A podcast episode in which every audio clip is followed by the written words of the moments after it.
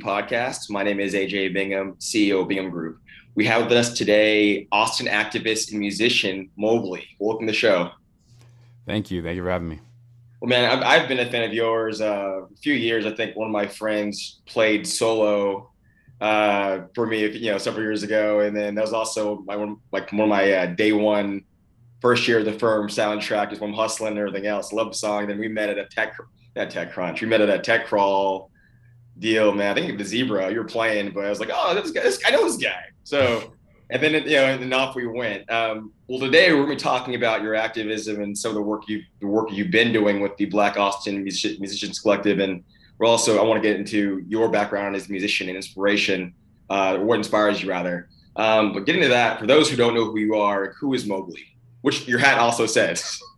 yeah, I uh, I am a, a musician and a performer, and also a producer and um, filmmaker, who, and I make my art here in Austin, Texas. And under normal circumstances, I tour around the country and around the world playing music. Um, obviously, that hasn't been the case for the past year or so, uh, and that's that's more or less it. Um, it's it's a lot more work than it sounds like when you just say it in a, in one sentence.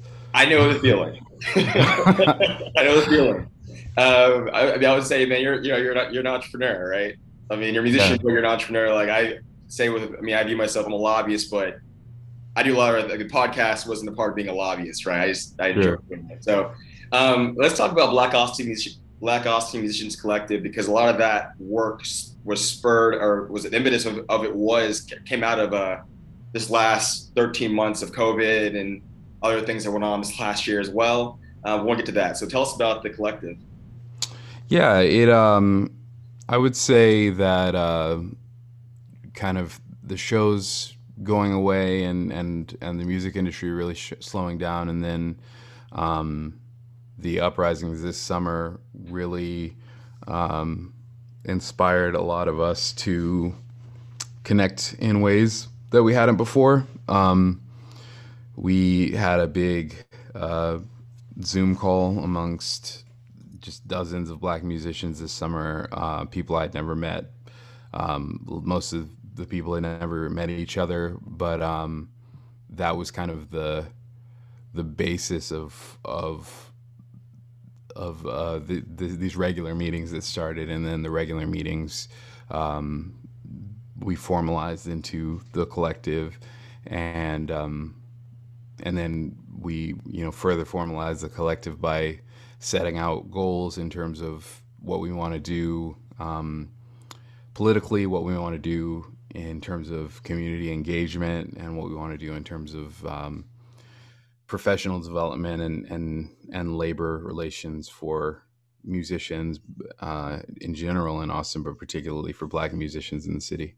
Mm-hmm. And I mean, I want to get more, dig more to that. I know we had uh, Jackie Venson on I mean, it seems like years ago. It was over. It was during this. Uh, I think, man, it might have been late spring, but related to just a lot of issues. I think your your your group is is is really focused on now, right? It was, and that was focused more on.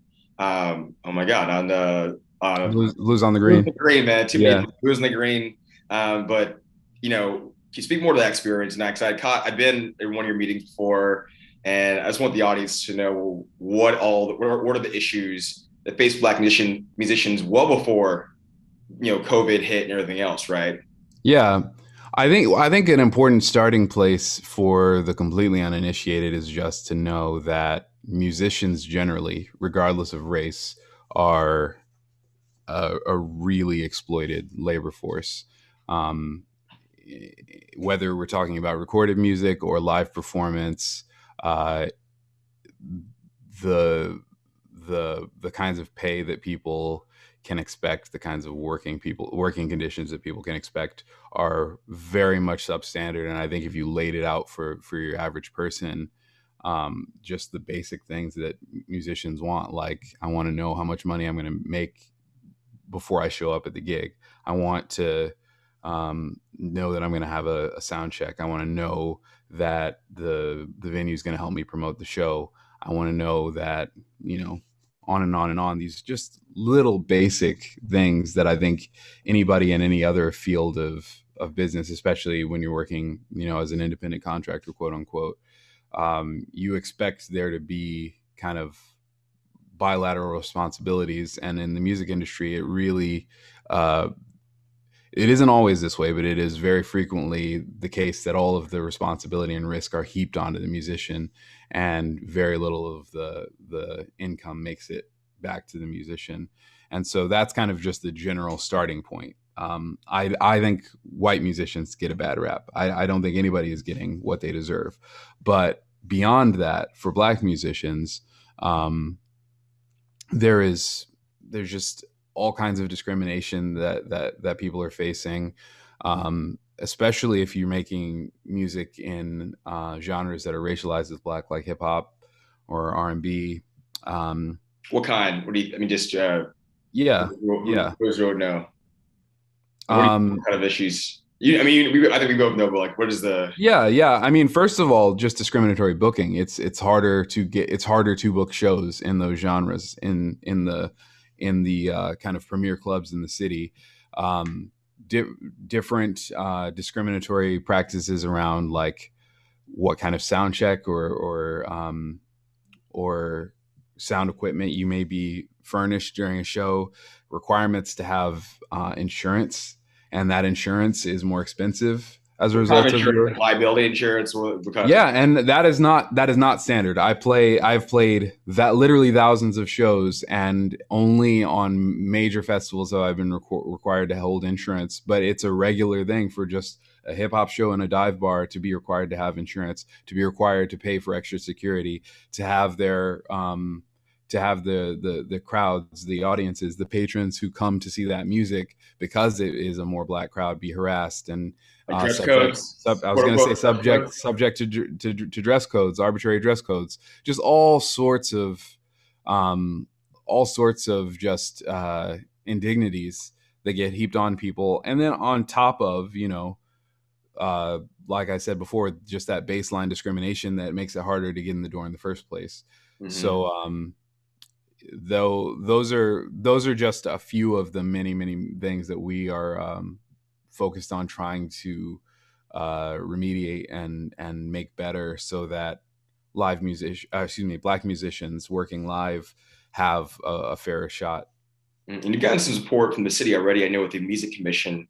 Uh shaka i can't remember if he's chair or was chair this last summer but one of the one of the duo of riders against the storm correct um one of your and i think you all were collab you collaborated in a song before molly which i really like too uh, yeah. But what just you so you've got support, and I think I mean it came down to I think Shaka. I can't recall if the music commission voted this out, but it was support uh, for a you know Black musicians fund. Right? Yeah.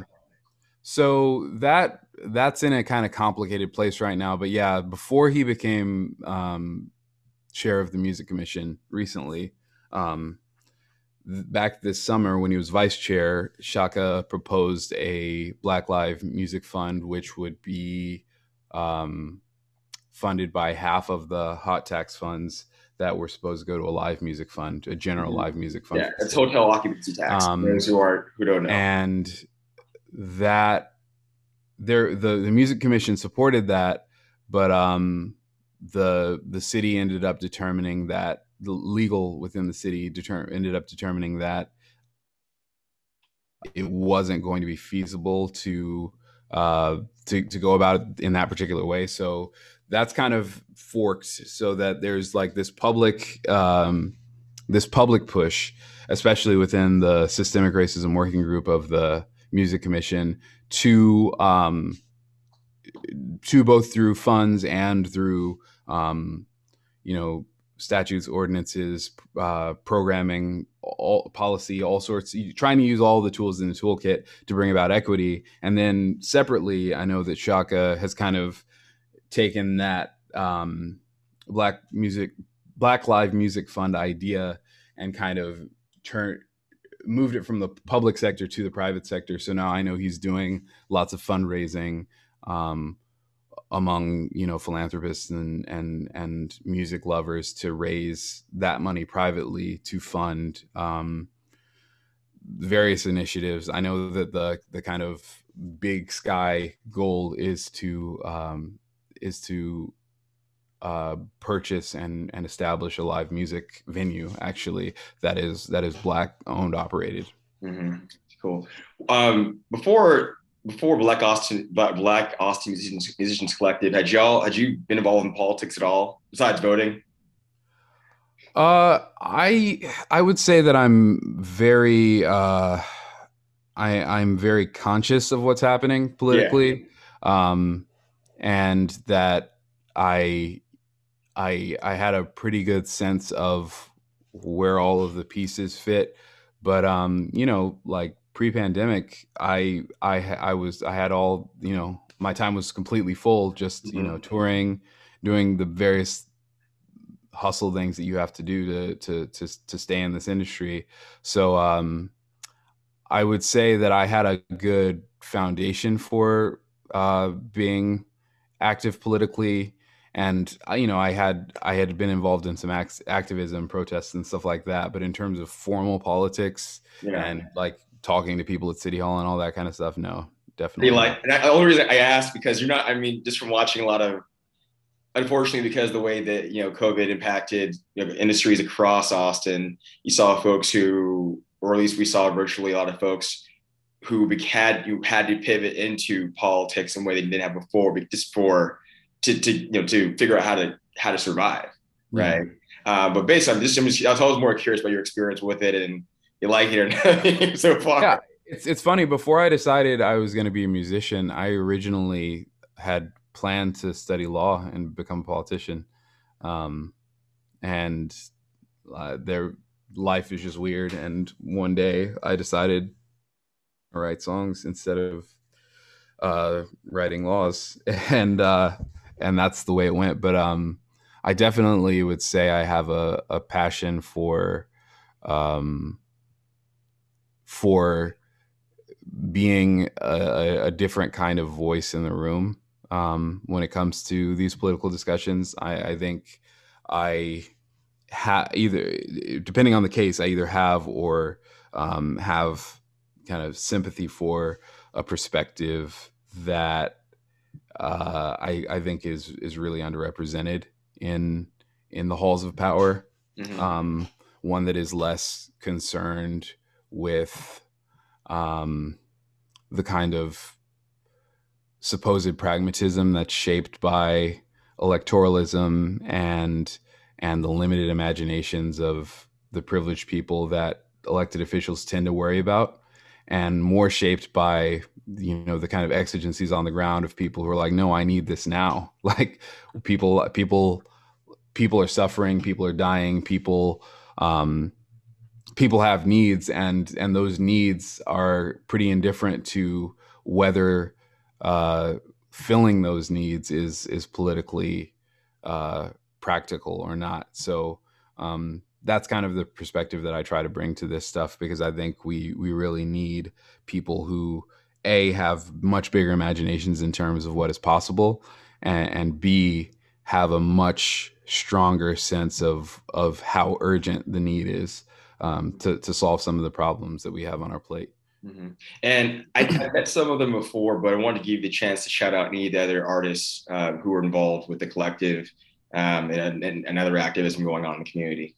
Yeah, I, I, would say, you know, the core group of people who have been um, really active in the collective are uh, Megz Kelli and Chris Beal from Magna Carda, Tori Blake, um, Deuce Malone, um, Audrey from um, Pleasure Venom, uh, Reggie from Blacklight Hip Hop, Reggie DeVore. Um, did I see Jonathan Horstmann from Urban Heat? Did not. Um, okay, and uh, Tee Double. Mm-hmm. And cover of uh, he's recently in the cover of uh, my God, Austin Chronicle. Yeah, a little feature story by Kahron Spearman. One shout out, past guest, but another brother. Yeah. yeah. Um, I think that's I think that's everybody in the core group. Apologies if I am forgetting somebody. It's hard to pull all these names off the top of my head right now. No, I but I think that's I think that's core. Yeah, enough to say that I just want to, you know, just folks realize, I mean, these things, and it's collective, and there's lots of voices of people pushing for this stuff. And um, also, man, so getting to you as an artist, um, you know, what's so you have you had a new single that dropped Friday, last Friday, record, whole record, whole record. record. Okay, my yeah. bad. I only caught the first single, "Mate," but yeah. we're recording this on February 23rd. Um, but talk about some of the new album and and uh, just what's on the horizon going to 21. Yeah, the record's called um, "Young and Dying in the Occident Supreme." Uh, I I wrote it when I was on a rare vacation um, in Thailand. I I had, I had some tour dates in Australia, and so I popped over to Thailand because I I didn't know when I was going to be able to afford to get back over to that part of the world. Smart. So um, we hung out there, and the plan was to not do any work at all. But then I ended up writing a record over there, um, and it, it, focuses on um, it focuses on like ideas of Western supremacy, Western cultural supremacy, um, and this notion that you know, parenthetically, white European people and the colonies that they settled have this cultural superiority, and that's why they predominate economics and, and global politics in the world. Um, and the record is in large part about the need to throw away bad old ideas like that and um, adopt new ones so that we can have a, a fairer, more peaceful, um, more equitable society. Um, it doesn't sound as heavy as that when you're listening to it, but uh, but that's what it's about. Um, and uh, so that just came out. Um, the video for my song "Mate," uh, which is kind of like a psychedelic guitar pop song, uh, just came out, and then there's a film that'll be coming out in a couple weeks that that accompanies the record, and then starting on Thursday, uh, I'm going to be uh, embarking on what we're calling a virtual tour, which is um, this series of concert films. I filmed, um, I shot four and a half hours of concert films and um, splitting them up into nine different shows. And then uh, we're selling them as ticketed live streams uh, just about every other day, starting Thursday for the next two weeks or so. And then um, the the proceeds from from that are going to the venues and then my 100% of my portion of the the ticket sales is going to the Dawa Fund, which um, which is a, a local nonprofit here in Austin, uh, started by Shaka, uh, that uh, provides direct aid to people of color who work in um, the arts and in healthcare and in the service industry. Got it, man. And we'll put we'll put uh, links to your your site and all the fun stuff, merch, and everything else. And lastly, where can people go to learn more about Black Austin Musicians Collective? Uh, right now, the best place to go. We're still getting our web presence up and up and running, but the best place to go is either to Instagram or Twitter, uh, and our handle on both of those is BLKATX Musicians. Great, and that'll also be in the show notes. Uh, thank you for your time, Austin artist and activist Mobley. Thank you so much for having me.